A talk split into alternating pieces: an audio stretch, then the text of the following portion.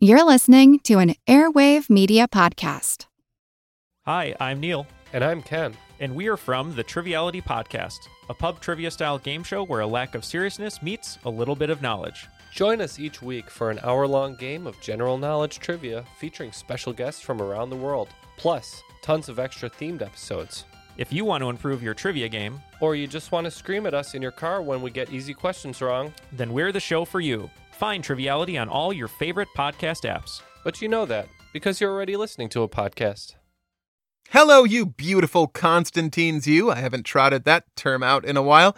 I'm going to get right on to the latest episode, but first, I want you to download the free app Vodacast and listen to this episode there. Vodacast is a podcast player like you already listened through, but with deeper digital stories. For example, if you listen to this story through Vodacast, you can immerse yourself in bonus content, including articles and images relevant to the stories you're listening to. As you listen on Vodacast, the bonus content appears at the appropriate time as you listen. I'm going to be mentioning some of the things you can see on Vodacast throughout this episode, so download now to make sure you don't miss out. Just click on the link in the show notes or search for Vodacast on the App Store or Google Play.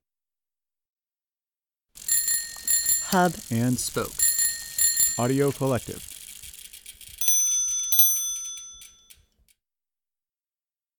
It was late May, 1741, and George Anson was facing one of the most difficult choices of his life. The story of that choice begins several years earlier. Actually, it begins several millennia earlier, but let's hold on to that until the end of the cold open. The story of that choice begins several years earlier, in 1731, when Robert Jenkins got his ear cut off. Jenkins was the captain of a merchant brig named the HMS Rebecca. He was working in the West Indies as a, well, as a smuggler. As we talked about back in the episode Perpetuum Mobile, legitimate trade between Britain and the West Indies was limited to the South Sea Company, which itself was limited to one ship, which rarely ever sailed. But that was legitimate trade. Illegitimate trade, on the other hand, was booming, and Robert Jenkins was a part of it. In April of 1731, the Rebecca was boarded by La Isabella, a Spanish privateer, on account of that smuggling, and Jenkins' ear was cut off as a warning. This was not really a big deal at the time, but seven years later, a bunch of British partisans were looking for an excuse to go to war with Spain, mostly to improve the position of said South Sea Company, and brought forth the dis-eared Robert Jenkins. This drove popular sentiment against Spain, and Parliament followed. Finally, so did Prime Minister Robert Walpole, who saw a fight with the Spanish as the only way to stave off being removed from power. And so, the War of Jenkins' Ear began on October 22, 1739. The first battle of the war was a dismal failure for the British, as was the third, the fourth, and the fifth. But the second, the Battle of Portobello, was a triumph, and, never a people to be swayed by ratios, the English went buck wild about it.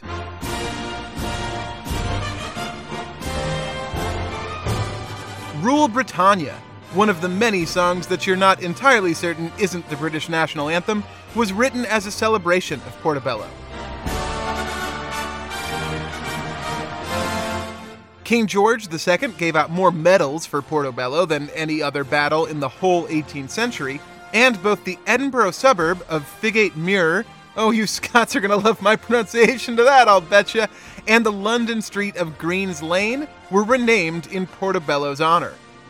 All of this enthusiasm came from the fact that the British had managed to march on Portobello in less than 24 hours, and that encouraged not only the writing of songs, the giving of medals, and the renaming of places, it also encouraged more battles. Most of which the English lost, but most importantly, for our purposes, it encouraged the Navy to send George Anson on one of the most ill conceived missions in naval history. Since England had just won literally a single battle on the east coast of the Spanish Main, they figured they might as well send Anson all the way around South America to capture Callao, the port city that supplied Lima. Hey, while they were at it, why not capture Lima too? And any other Spanish settlements or ships they happened to run across.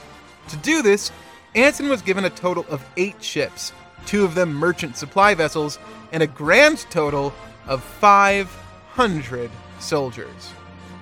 If that sounds insufficient, just you wait, because the 500 soldiers in question were to be taken from among the sick and injured recovering at Chelsea Hospital. When they heard about the plan, about half of those soldiers abandoned duty.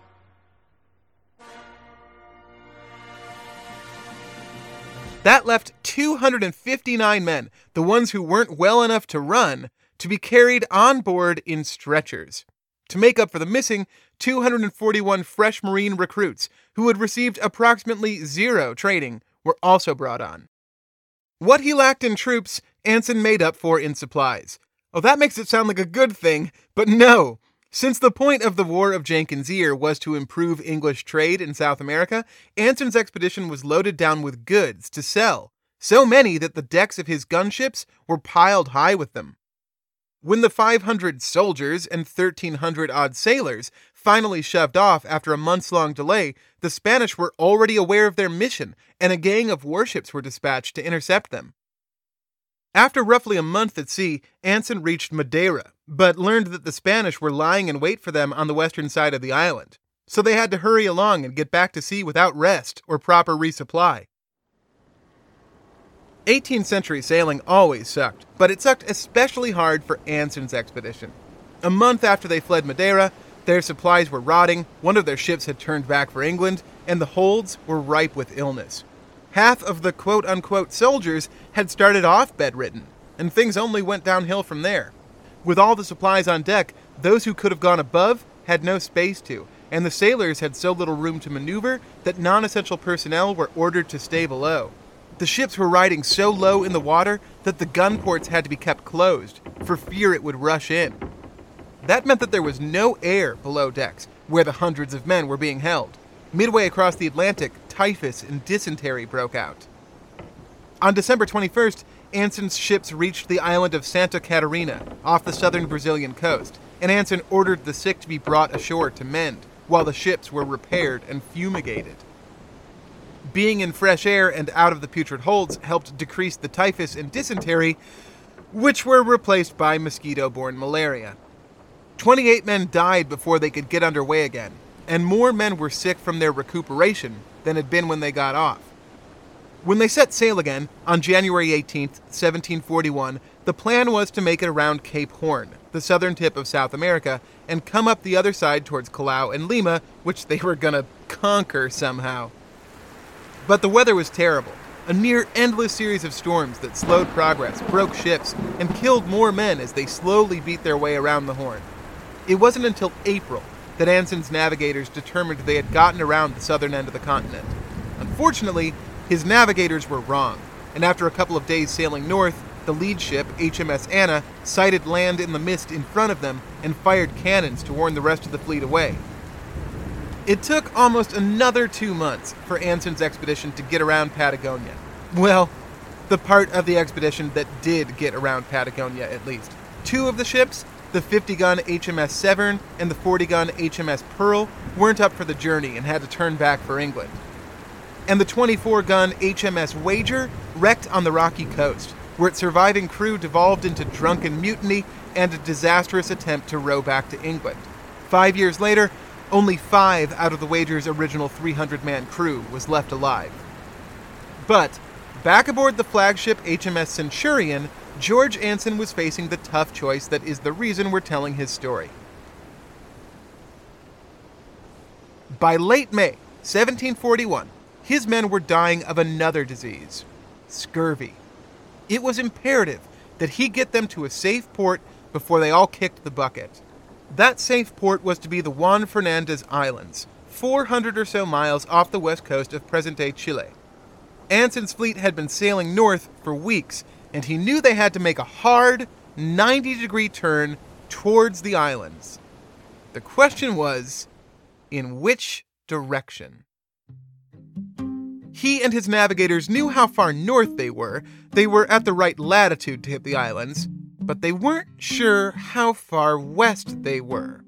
Were they between Juan Fernandez and Chile, or had they already gone past Juan Fernandez? They couldn't tell. If Anson commanded them to turn the wrong direction, they'd be stuck at sea even longer, and more of his men would die of scurvy. they might all be lost forever. He might as well have flipped a coin. Heads, we go west, tails, we go east. Whatever means he used, he decided on east, and so east it was. The Centurion sailed that way for days, until they finally sighted land. Not Juan Fernandez, but the unapproachable rocky cliffs of western Chile. He had chosen poorly.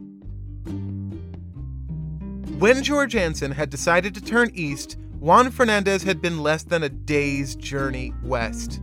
But now it took another week and a half for the Centurion to retrace its path. By the time they reached Safe Harbor, half the crew was dead from scurvy. You can read about the rest of his voyage via the Vodacast app right now. Now let's get something straight. George Anson wasn't an idiot. He wasn't incompetent. He was a good sailor. By the time he was mulling over which way to send the Centurion, he'd distinguished himself several times over. He hadn't just lost track of how far west he was, he had never known in the first place. And neither did anyone else. It took 10 years and approximately 280 billion inflation adjusted dollars to send the first human beings to the moon. Roughly the same amount of time was spent laying a transatlantic telegraph cable that wouldn't break within weeks, and the Suez Canal was completed in just a little over a decade for the low, low cost of half a billion francs and roughly 120,000 lives. When the Wright brothers took flight in 1903, it was the culmination of a dream that stretched back through all human history, but the actual useful pursuit of flying was just 50 or so years old. Over the course of human history, we have done a lot of really difficult things. We eradicated polio. We built the Great Wall of China. We made Cheetos flamin' hot. But by almost any criteria you can think of amount of time spent, effort expended, lives sacrificed the hardest thing we've ever done is answering the question George Anson faced in May of 1741 Where are we?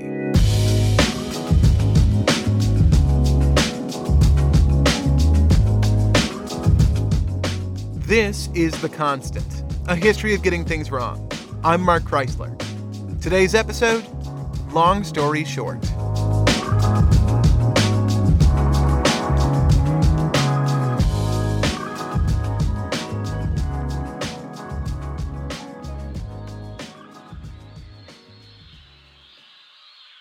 Let's imagine the problem together. Say you and I found ourselves lost, without our phones, without GPS, no road signs or signs of civilization, no tools of any kind.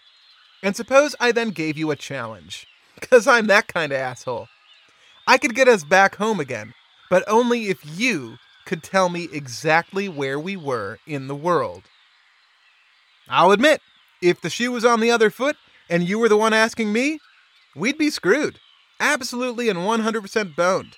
But I'm going to be generous and assume you were paying a lot more attention in geography class than I was. So, you're going to get clever. It's going to take some time and some work, but hey, our lives are at stake here, right? So, the first thing you need to do is to determine which way is north, which you can do by locating the North Star, provided we're in the northern hemisphere. If we're in the southern hemisphere, well, then we're boned, as described QV.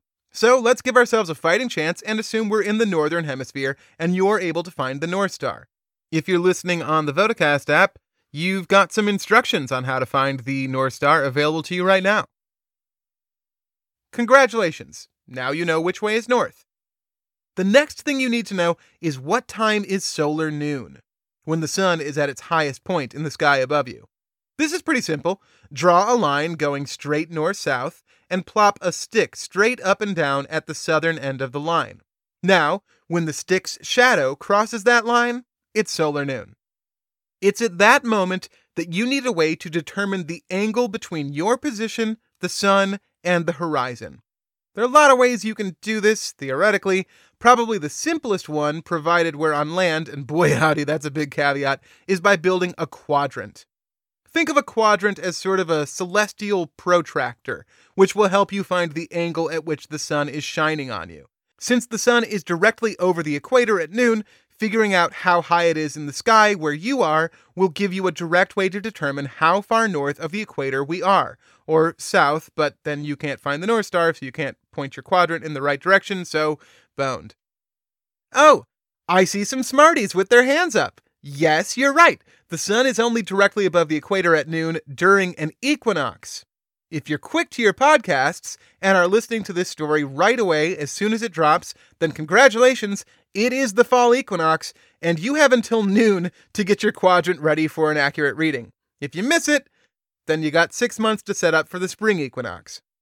If it's not September 21st or March 21st, then you're going to have to do some math to figure out the solar declination. The Earth wobbles between the equinoxes, so if you're taking your measurements during the winter solstice on December 21st, you're going to have to subtract 23.45 degrees from your reading. If it's the summer solstice, June 21st, you'll have to do the opposite. And anywhere between a solstice and an equinox, uh, look, I know it's complicated, that's my point. But let's say you know what day it is, you know which way is north, you know when solar noon is, and you know how to build and use a quadrant. With all of that, you're finally ready to tell me how far north of the equator we are. Fantastic, I say. Very impressive. Not exactly what I asked, though, is it? Because there are a whole lot of places that share the same latitude. Right now, I'm at about 41.9 degrees north. That could mean I'm in Barcelona, or Istanbul, or Rome, or Shenyang. As it happens, I'm in Chicago, but even that doesn't narrow it down very far. I could be anywhere from Lake Michigan to O'Hare. So, knowing our latitude isn't at all the same thing as knowing where we are. No, if you want me to get us home, you're going to have to work out how far east or west we are. You, oh clever child, are going to have to figure out our longitude. At which point we are, you guessed it, boned. Figuring out our latitude might sound complicated, but in the grand scheme of things, it's really quite simple. Sure, you have to know a few things, but they're things you can know, things you can work out, and people did, and do. Sometime before 330 BC, a Greek merchant named Pytheas became the first Mediterranean to reach Britain, the first to describe the Arctic and the midnight sun. His journey birthed a bunch of myths that people believed for thousands of years to come, like the island of Thule. It's also the earliest known time that a traveler calculated their latitude. For emphasis, the first known time. There's very little reason to think that Pytheas was the first Greek to figure out latitude, and just as little reason to imagine the Greeks were the first to work it out. Sure, if you plopped me, personally, out in the wilderness, I would have a hard time working out my latitude, but I'm not confident I could get a fire going either so I'm probably not a great barometer for how difficult stuff is. My point is, even though latitude might seem complicated to you, or me, or especially me, it's really pretty easy. Most of the peoples of the world for most of the last 2,000 years could do it if they really wanted and had any reason to. Longitude? Longitude was an entirely different story, like a whole other league. Going from latitude to longitude is like having your piano teacher bump you from Mary Had a Little Lamb to Flight of the Bumblebee. If you're wondering why, what makes the two so different, I think I can get you there. Picture a map, like the typical Mercator projection map of the world you had in school, the one where Greenland's way too big. Here, I've got one for you on the Vodacast app now. Now answer me this Where is zero degrees north south? What's the middle of the world? The equator, right? When giving latitude, we express it in terms of how far north or south we are from that line. Easy enough. Now, same question, but for longitude. Where's zero degrees east west? Well, it's the center of the map, right? It's the line that goes right down the middle. But why is that the middle? The equator is the equator. It's the actual belt of the globe a perfectly straight line around our imperfectly spheroid planet. It's the axis upon which the world spins, leaving aside that seasonal wobble. Zero degrees north south is a real, demonstrable line. We couldn't just decide to move it up a few degrees. The equator is the equator. But the east west zero, the prime meridian, it's nothing. It doesn't describe some line of symmetry or important axis. You could put it anywhere you want it, and people have. The reason we mark the current line as our prime meridian is, well, actually very important to this story way down the line, but just know that it was an entirely human decision. If every human being died tomorrow, the equator would still exist. The prime meridian would be gone. To work out your latitude, you need a way to figure out where the sun is and where the equator is. Then you're basically solving for the missing angle. For longitude, there is no equivalent to the equator. But that's not to say longitude was hopeless. Around the same time that Pytheas was sailing to Britain, possibly at the same time actually, the Macedonian army was fighting King Darius III at the Battle of Gaugamela. Despite being greatly outnumbered, Macedonia defeated Darius, spelling the beginning of the end of the Achaemenid Empire and the cementing of the Macedonian leader Alexander as pretty good. Alexander the pretty good. Alexander the swell. Alexander the Big. There's got to be a word for this guy. According to Plutarch, 11 days before the battle, Alexander and his army had crossed the Tigris River. This was a feat too, and Darius's generals had believed the roaring river to be impassable. But Alexander managed to ford it, and just as he did, there was a sign a lunar eclipse. To the Persians, this was probably a very bad omen, a sign that Darius would soon fall, as indeed he did. Maybe Alexander saw it the same way, as evidence of his very goodness, his wow, cool. Alexander, wow, cool. No, that's not it. Whatever the eclipse meant to Darius and Alexander, we can confidently say it meant something. An eclipse in 331 BC was a big deal. We can also say, with nearly as much confidence, that it meant something different to Ptolemy. Now, Ptolemy wasn't around for Alexander's eclipse, commonly known as the Arbela eclipse. Ptolemy wasn't born until 431 years later, in 100 AD, but Ptolemy knew about the Arbela eclipse because people who were around wrote about it. Ptolemy had access to two records of the Arbela eclipse one taken from Arbela, modern day Erbil in Kurdish Iraq, and the other from Carthage, now Tunis. 200 some years before Ptolemy was born, and 200 some years after Alexander's victory over Darius, Hipparchus of Nicaea, founder of trigonometry, had theorized that one could determine the difference in longitude in two places if one knew the precise time at which they experienced the same lunar eclipse. Like Arbela, and Carthage. Ptolemy's two witnesses would have seen the eclipse at the same moment, but not at the same time. Today, we have standardized time zones for reasons that might deserve an episode of their own. So if I look up from Chicago into the sky to see the beginning of a lunar eclipse, and my friend Tim does the same in New York, we'll be seeing it at the same moment, but the time for me will be an hour earlier. Just like how we watch James Corden every night on the phone together.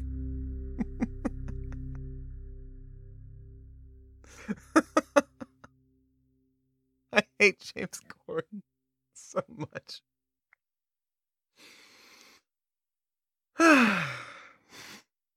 Where was I? But in 331 BC, there was no standard time. All time was local, determined by when the sun was directly above high noon. And high noon drags from east to west at a predictable rate. The Earth rotates a full 360 degrees every 24 hours, so every hour it turns 15 degrees. Ptolemy worked out that the observer at Arbela saw the eclipse begin about three hours earlier, in local time, than the observer at Carthage, and so estimated the difference in longitude between the two cities to be about 45 degrees. Ta da! He then used this measurement to draw a map of the Mediterranean, the first one ever made to use a proper projection, with curved lines of longitude. For the first time, not just in recorded history, the first time ever, someone had worked out the longitudinal difference between two different locations. Except that, as it turns out, the astronomer at Arbela, he got his time wrong. by about an hour. Thanks to that, and a large number of other factors, Ptolemy's map was massively incorrect. His Mediterranean was stretched roughly 50% longer than the real thing. And that mistake will probably come up again, and already has come up before, since it was Ptolemy's version of the Earth that led Christopher Columbus to think the world was much smaller than it is, and thus that he could go around the back of it to get to Asia. The Arbela eclipse had failed to unveil the secret of longitude, but in theory, the method was sound. A similar one is described in the Surya Siddhanta, a book of astronomy written in Sanskrit somewhere around 400 AD. It's possible that Indian astronomers arrived at this method from Ptolemy, or else someone lost to history, possibly named Latta, worked it out independently. Either way, the astronomers of the Muslim Golden Age had access to both Ptolemy and the Surya Siddhanta. And in 901, Al Battani became the first person we can say for sure accurately used the eclipse method, nailing the longitudinal difference between Raqqa in present day Syria and Antakya, also known as Antioch, depending on who was sieging it and who was being sieged at any particular moment in southern Turkey. Within a hundred years, Abu Rayhan al Biruni, one of the real heavyweight geniuses of the Islamic Golden Age, had worked out an alternative way to find longitude. He figured out that if you knew the distance between two points as the crow flies, as well as the precise latitude of those points and the correct size of the Earth, looking at you, Ptolemy, then you could just plug that info in, solve for x, and ta-da, longitude. This only worked, though, if you had a good way of working out the actual straight line distance between two places, which was a whole other problem. Al Biruni managed to key the difference in longitude between Ghazni and Baghdad by asking two travelers who had taken different roads between the cities how long they thought their journeys were and then averaging the two estimates. By coincidence, this worked, and Al Biruni was able to figure the meridian distance between the two cities to within one degree. He then did a similar trick between Baghdad and Alexandria, but again, his distance guesstimates were correct by pure luck. The only way Al Biruni's system could reliably work is if you could travel a straight line between the two places you were comparing and properly gauge that distance. Functionally, the only way you could hope to cut such a straight path would be by traveling over sea. But that was hardly a solution. In fact, it was the real bulk of the problem. After al Battani and Alberuni, the Muslim world got really, really good at figuring out where places were. The greatest astronomer of the age was Al Zarqali, who was born in 1029 in Toledo, Spain, which at the time was, well, not Spain. Al Zarqali read Ptolemy and figured out that he'd made the Mediterranean too big. He fixed it and made the first accurate map of the area, and accompanied that map with a book of astronomical tables that accurately predicted the position of the sun and planets. Together, these references were enough information so that when a lunar eclipse hit on September 12, 1178, people were ready and able to determine a web of longitudes, from Toledo, Spain, to Marseille, France, to Tyre, Lebanon, to Hereford, England, and so on and so on and so on. Most of Europe, Asia, and North Africa now had a reliable way to determine longitude, provided you didn't need that longitude to be too precise and provided you could wait for a lunar eclipse. Oh, and provided you were at a fixed point, and provided you were on land. In other words, it was useless, and nothing about that would change for several hundred years.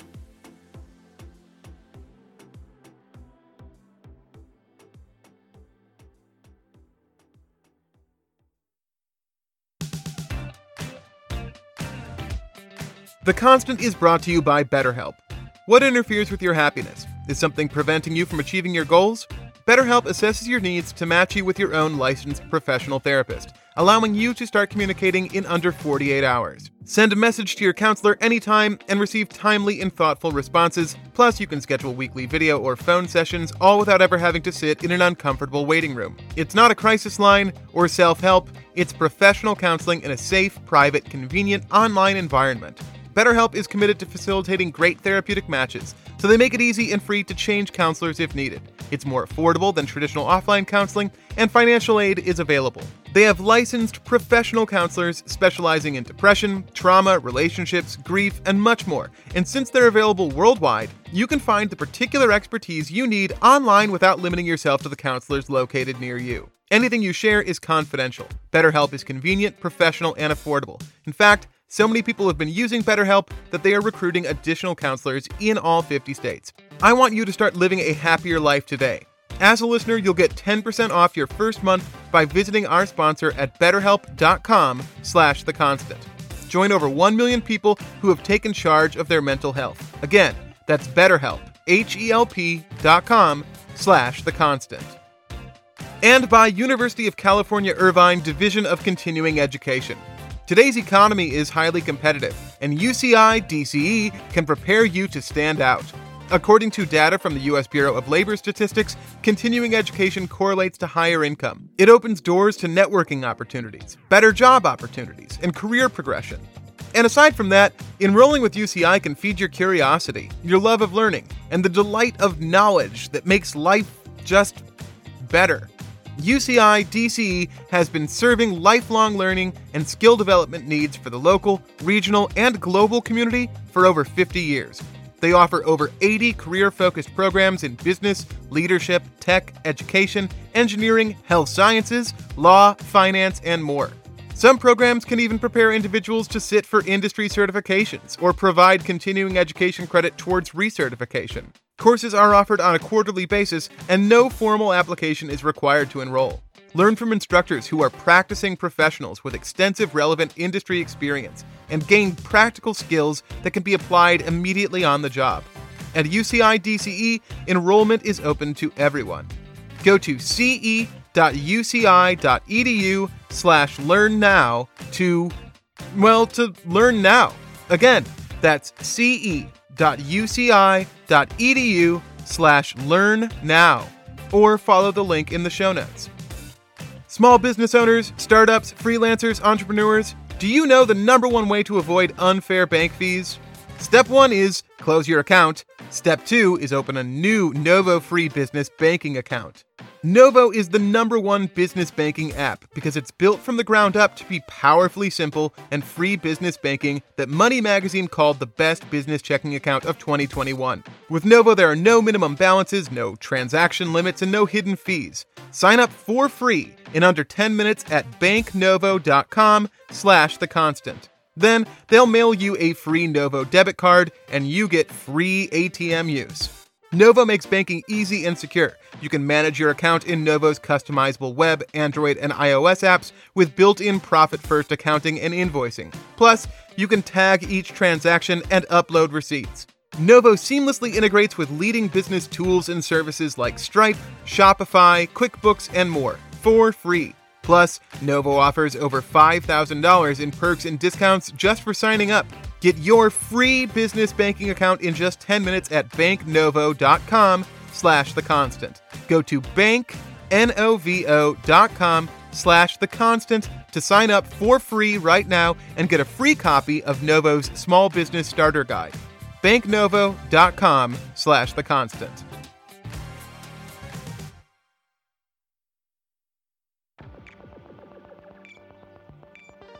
By the end of the 14th century, most of Europe, Asia, and North Africa had roughly worked out the longitudes of their major cities.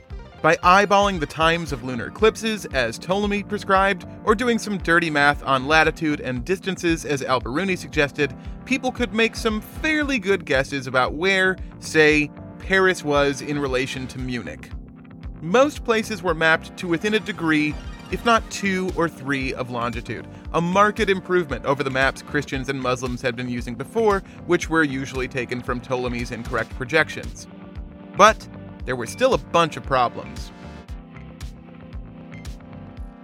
First of all, one degree of longitude is still a pretty good bit of distance. At the equator, the length between two degrees is almost 70 miles. So, if you thought you had the longitude of Madrid worked out to within 2 degrees, what you really meant is that you'd figured it out within a range of 100 miles or so.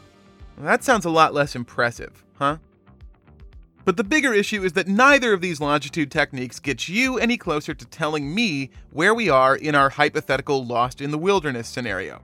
For one, you'd have been dependent on a serendipitous lunar eclipse to have even a chance at nailing down our longitude. But even in the unlikely event that there happened to be one when you needed it, that still didn't tell you anything, unless you also knew what time that lunar eclipse was seen somewhere else. This actually came up a whole lot of times. The earliest notable instance involved everybody's favorite guy, Christopher Columbus. While on his second trip to the Americas, he found himself on Saona Island off the southwest coast of Hispaniola when, wouldn't you know it, there was a lunar eclipse. Columbus marked the local time at which it began, hoping to determine his longitude. But he had no good way to compare his timing to anywhere else he knew of. He figured probably based on some astronomical tables, that the eclipse should have begun five and a half hours earlier in Capo Verde, which was roughly considered the prime meridian at the time. He was wrong, and the longitude he estimated for Saona Island put him on the west coast of Mexico, about 2,000 miles west of his actual position. Even that impressively incorrect estimate was only possible because Columbus happened to be on land when the eclipse struck. It's around the time of the so called Age of Discovery that the longitude problem kind of bifurcates into two longitude problems how to determine where you are on land, and how to determine where you are at sea. The latter was far more important and far more difficult. For most of history, sailors had handled the problem of determining their bearings with a simple strategy trying to stay in sight of land whenever possible. In theory, determining longitude on the water had one advantage over land. You could, again, very much in theory, go straight from one destination to another, which means you, once more, only in theory, had a more accurate way to determine the distance between two points, and therefore could use Al-Biruni's method for determining your location. But none of that was true in practice, because as soon as a ship lost sight of shore, it was blind. The only way marine navigators had to figure out where they were was through dead reckoning. It's not clear where that term comes from.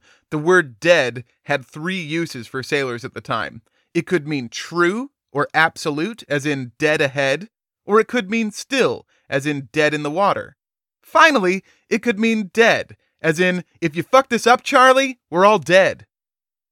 All three of those make equally good sense when it comes to dead reckoning.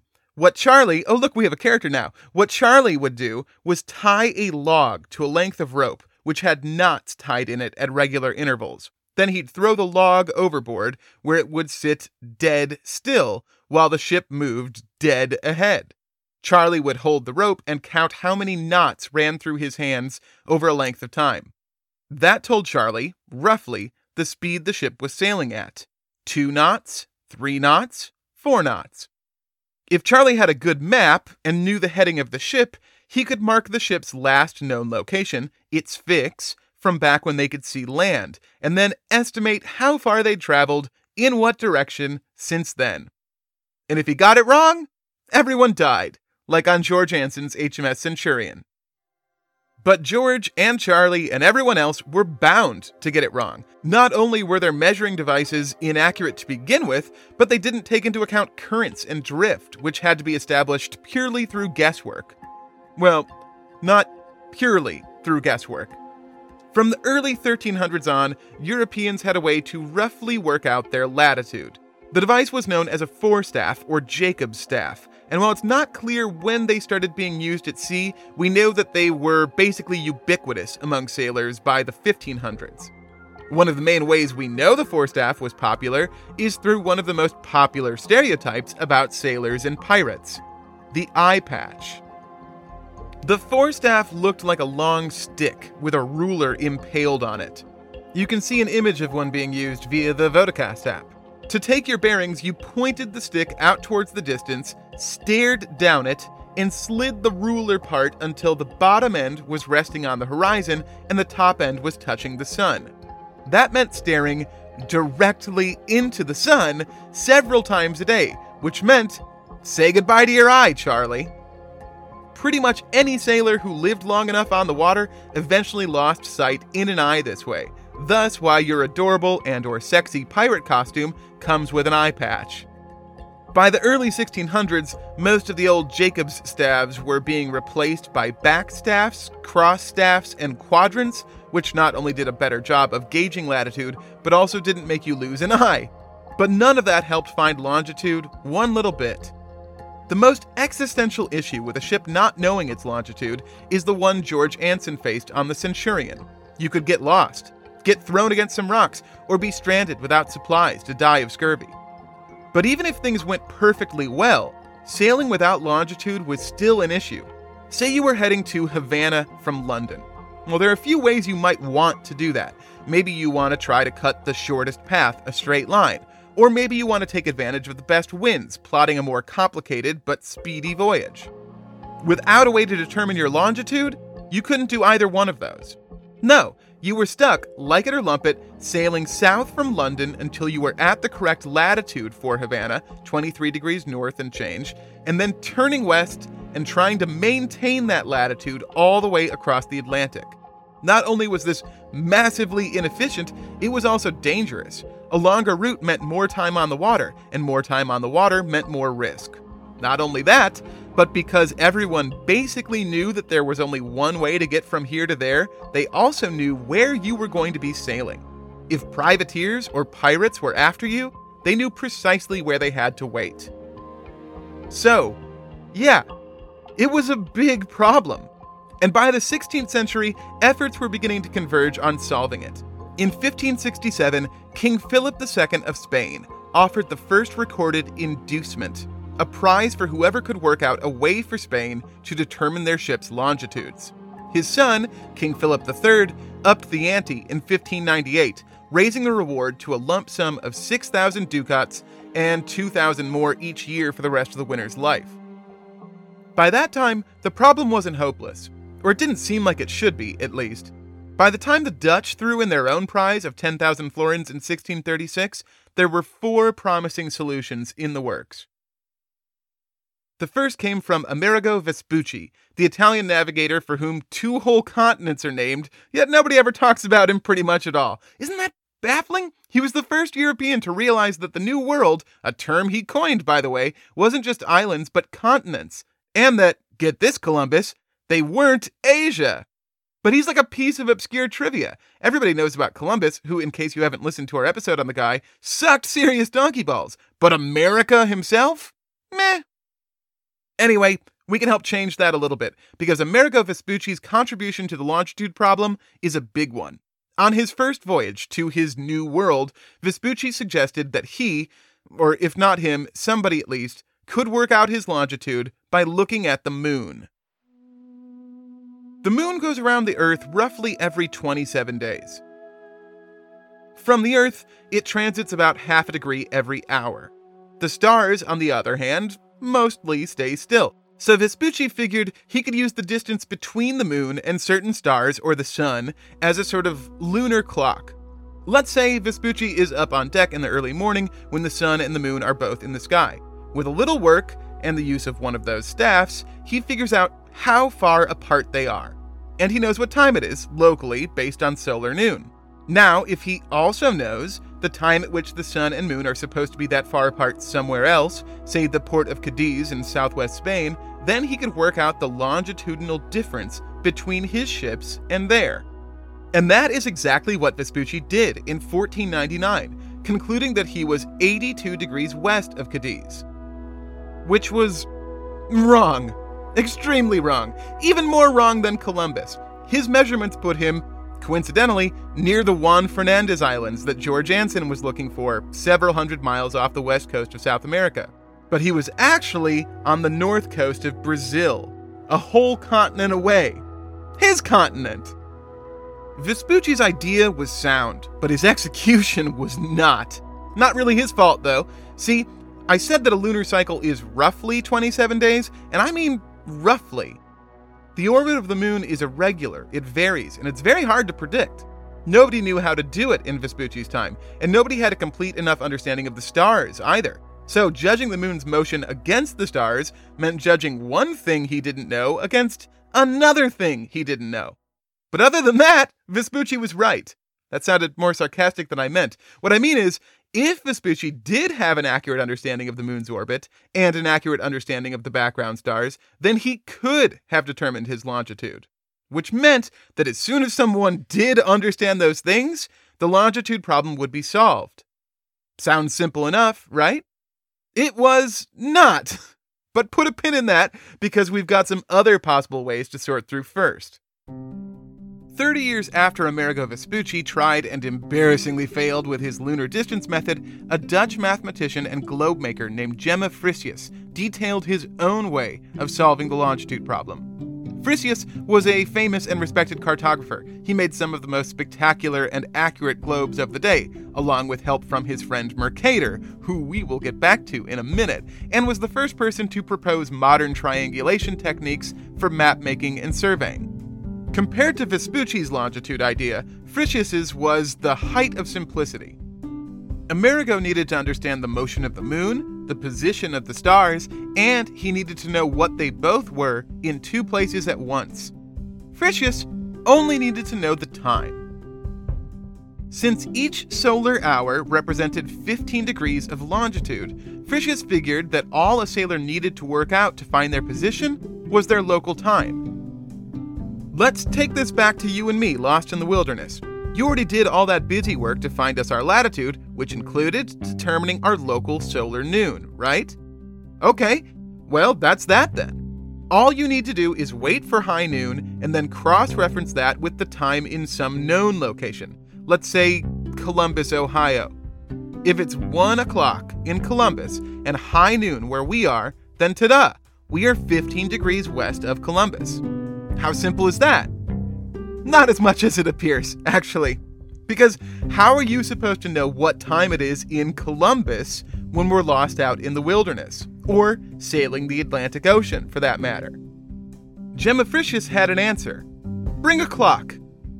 Just bring a clock, set to the local time of wherever you're sailing from. Then, anytime you want, you can cross check your local solar time against the clock, and bingo, instant longitude. But there was a problem with Frisius's idea, too. To make it work, you needed a very accurate clock, far more accurate than any that existed at the time. But it didn't just have to be accurate the way a household clock should be, it also needed to remain accurate for long periods of time, even when being wound on a rocking ship through all kinds of wet and weather, cold and heat for months at a time. Each and every individual element of that sentence represented a distinct and difficult hill to climb, which we will also get back to. First, let's return to our buddy, and Frisius's too, Gerardus Mercator. In addition to being the maker of the most famous map of all time, the Mercator projection map you had in your classroom, Mercator was also a philosopher, a mathematician, a historian, an engraver, an inventor, a theologian. Dude got around. He also had his own method for determining longitude, which relates to one of the other times we've talked about him on this show. Maybe in the Cold Hard Truth series? I'm honestly not sure. No matter, I'll recap it now. On Mercator's famous 1569 world map, he wrote an argument into the legend that navigators should make Cabo Verde the prime meridian, which, as mentioned, many, including Columbus, already did. But Mercator's logic was different from Columbus's. Sailors, like Columbus, thought Cabo Verde was a good prime meridian because it was an island system that most of them had to visit, whether they were traveling west to the Americas or south around Africa. It was a shared, common navigating point. Mercator didn't care about that. Instead, he thought Cabo Verde made a great prime meridian because he thought that directly north of Cabo Verde, way, way north, like the North Pole, there was a gigantic metal mountain. As he wrote to John Dee, the royal advisor, astronomer, and weirdest of all weirdos, oh boy, we're gonna have to talk about him someday too, aren't we? Anyway, in 1577, Mercator sent Dee a letter, the pertinent part of which reads Right under the pole, there lies a bare rock in the midst of the sea. Its circumference is almost 33 French miles, and it is all of magnetic stone. Mercator got this idea from a book entitled The Discovery of Fortunata, by way of a travelogue by Dutch author Jacobus Cnoyen, who summarized the discovery of Fortunata in his own book, Itinerarium. Neither of those books survive, and only Mercator's summary of the summary to John Dee remains. But for Mercator, the giant magnetic stone at the top of the world made perfect sense. It must be the thing that compasses point to. And, as Mercator understood it, the monstrous metallic mountain was on the same longitude as Cabo Verde. This was the key to Mercator's longitude method. Magnetic north was not the same as true north. A sailor could determine, here's that word again, roughly, where true north was based on the position of Polaris, the North Star, provided it was night and the sky was clear and they were in the northern hemisphere. And they could determine magnetic north via a compass. Then they only needed to figure the perceived difference between the two, along with their latitude, and, simple as syrup, you got your longitude going. Except, you guessed it, not so simple at all.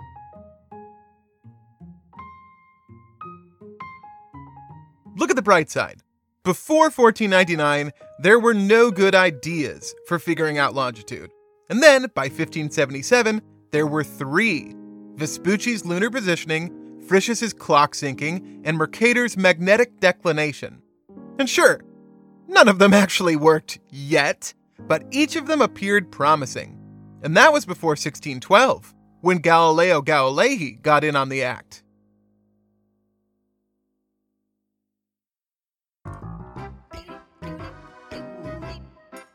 There isn't much to be said with confidence about Jacob Metius, other than that he worked with glass. By the end of the 13th century, glassmakers in Venice were grinding and polishing glass into magnifying glasses, mostly for the nearsighted to read by. Philosophers and leaders of the day weren't convinced that one could trust what they saw in the glass. It seemed like the glass could be working by some form of trickery that only seemed to be magnification. But by 1350, they'd gotten the idea to make the glass beads smaller and suspend them in front of the eyes of the user. Since the little round glasses looked a bit like legumes, people started calling them lentils, which in Latin read lenses. It's probably this type of lens that Jacob Metius made a living grinding in Alkmaar in North Holland. And then, in 1608, he did something different. He ground out two lenses, one convex, one concave, and set them at either end of a tube. When he looked through the concave side, the world before him grew larger and closer. Everything was magnified three or four times. The device made his vision so strong that he could count out individual coins from down the street. I know what you're thinking that Jacob Metius had invented the telescope. That's just what Jacob Metius was thinking too. So, he applied to the States General of the Netherlands for a patent on his new invention, to which the States General said, Wow, that's amazing! I know, I know, replied Metius. You can even see how many fingers someone is holding up from all the way across a field. No, no, no, not that, said the States General. What's amazing is that another guy came around asking for a patent on the same exact thing two weeks ago.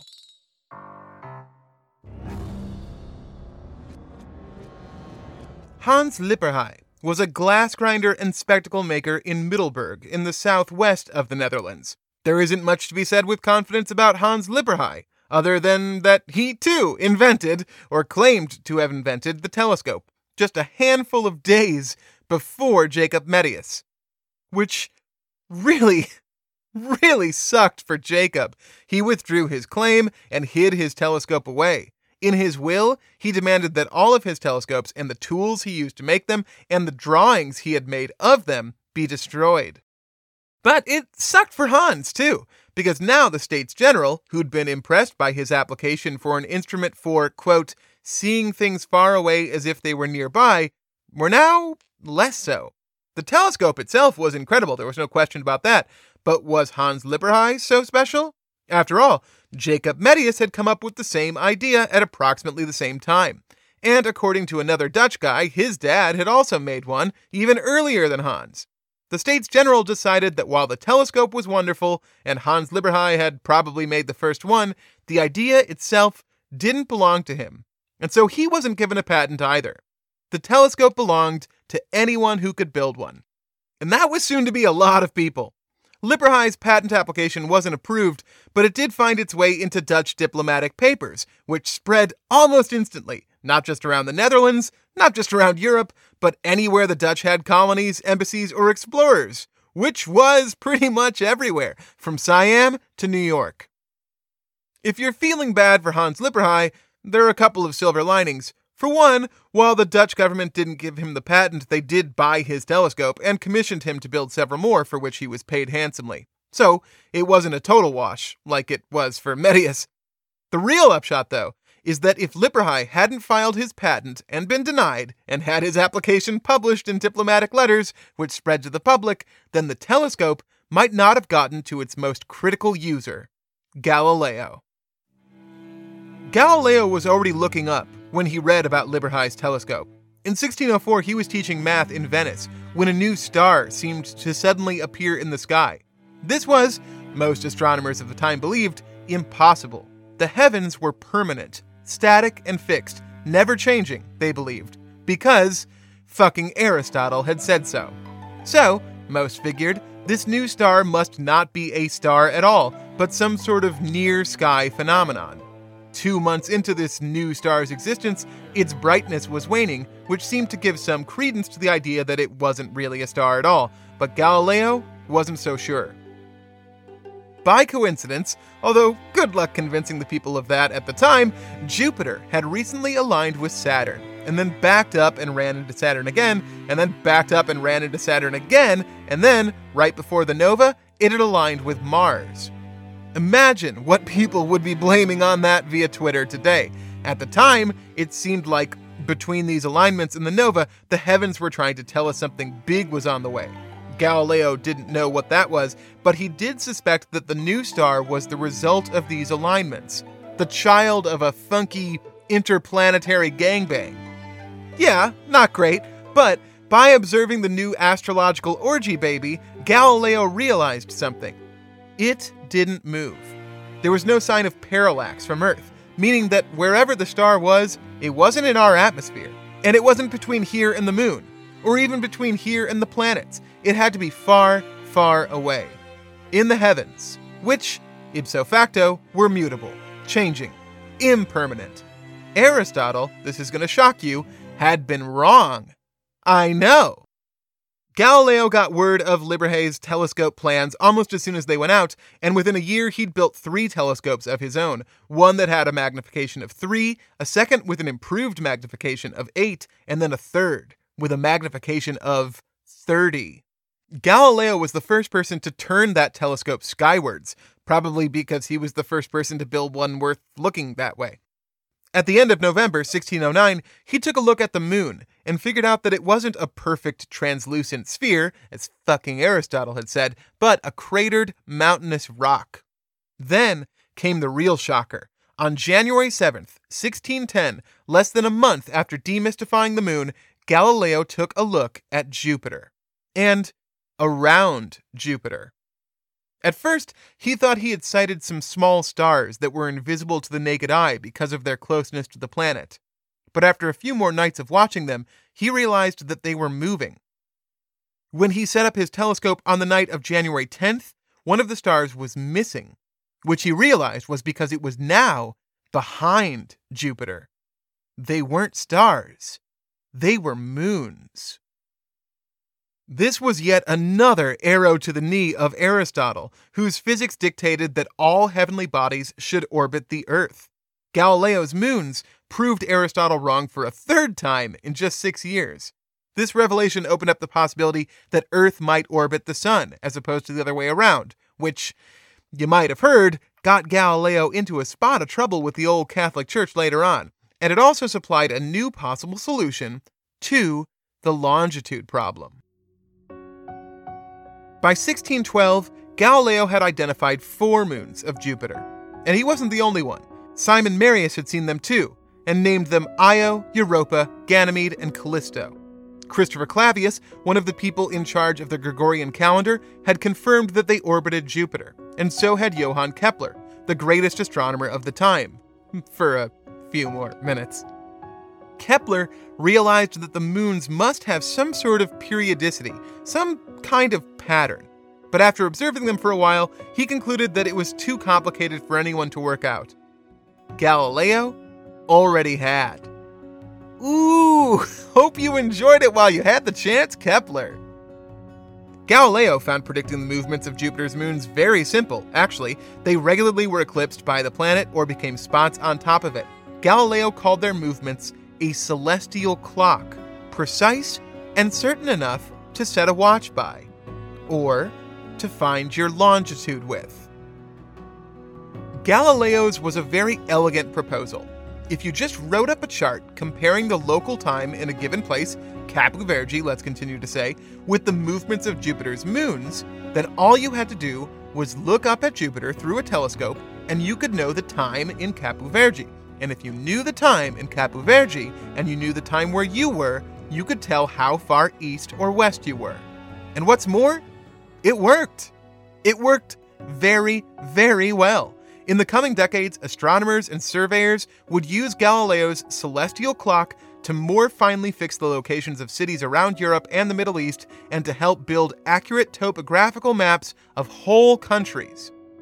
Galileo submitted his method to King Philip III and awaited his ducats. King Philip was not impressed. Let me get this straight, said Phil. You're telling me that you can figure out where you are, yeah, by Jupiter's moons, uh huh, through a telescope, that's right, on a ship? Uh, yeah. A rolling, ocean bound, motherfucking sailing ship? Well, hmm, answered Galileo.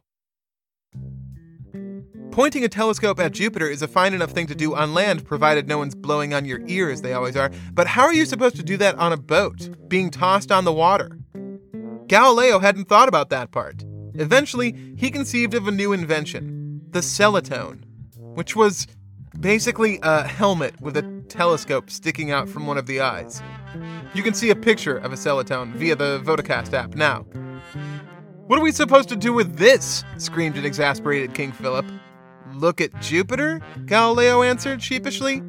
It's like. I'm not even sure you understand the problem. Galileo spent 16 years trying to convince Spain to give him the prize, but he was never able to actually meet the conditions. His way worked superbly on land, but on land wasn't the issue. What was needed was a way to establish longitude at sea, and Galileo, despite his every argument and augmentation, couldn't make it happen. In 1636, Holland put forth its own prize, 10,000 florins, for, quote, the inventor of a reliable method of finding the longitude at sea. So, Galileo turned to the States General, who had turned down the telescope patent that had made his technique possible. Holland was far less skeptical of Galileo than Spain had been, and seemed like they might have been willing to fund his latest fix. Galileo thought that maybe he could build a platform that floated on a bed of oil, keeping it stationary no matter the waves, like a hydraulic gimbal. Maybe it would have worked. But by that time, Galileo was under house arrest for saying that the Earth went around the sun. And the Inquisition kept the Dutch investigators from being able to visit or write him. Then Galileo died, and the States General gave up. No one would claim the Spanish prize, or the other Spanish prize, or the Dutch prize, or the French prize, which was set up around the same time. There were all these methods that were so close to working if we just knew more about the moon, if we just had a steady telescope, if we just had a better clock or a better compass, we could do it. But none of those things existed. And it would take another prize, the biggest yet, to finally solve the most difficult problem in human history. That's next time on Long Story Short, Part 2. Yes, I know it's meant to be ironic.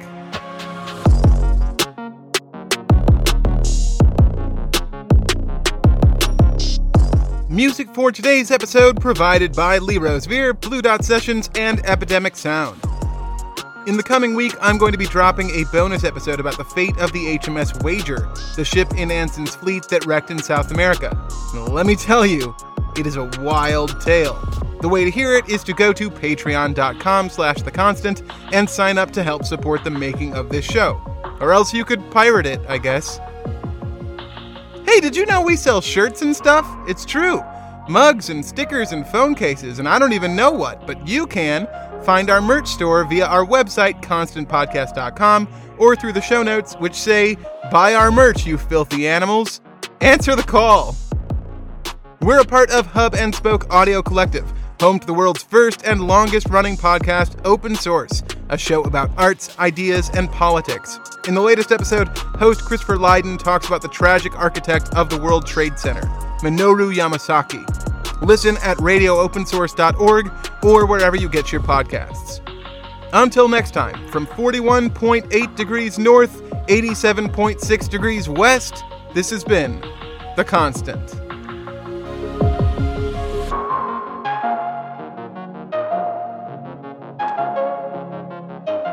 Half of the quote unquote soldiers had started off bedridden. Bedridden. Bedridden. Bedridden. It's not a word anymore. It stopped being a word. Bedridden. Riding the bed. To have ridden the bed.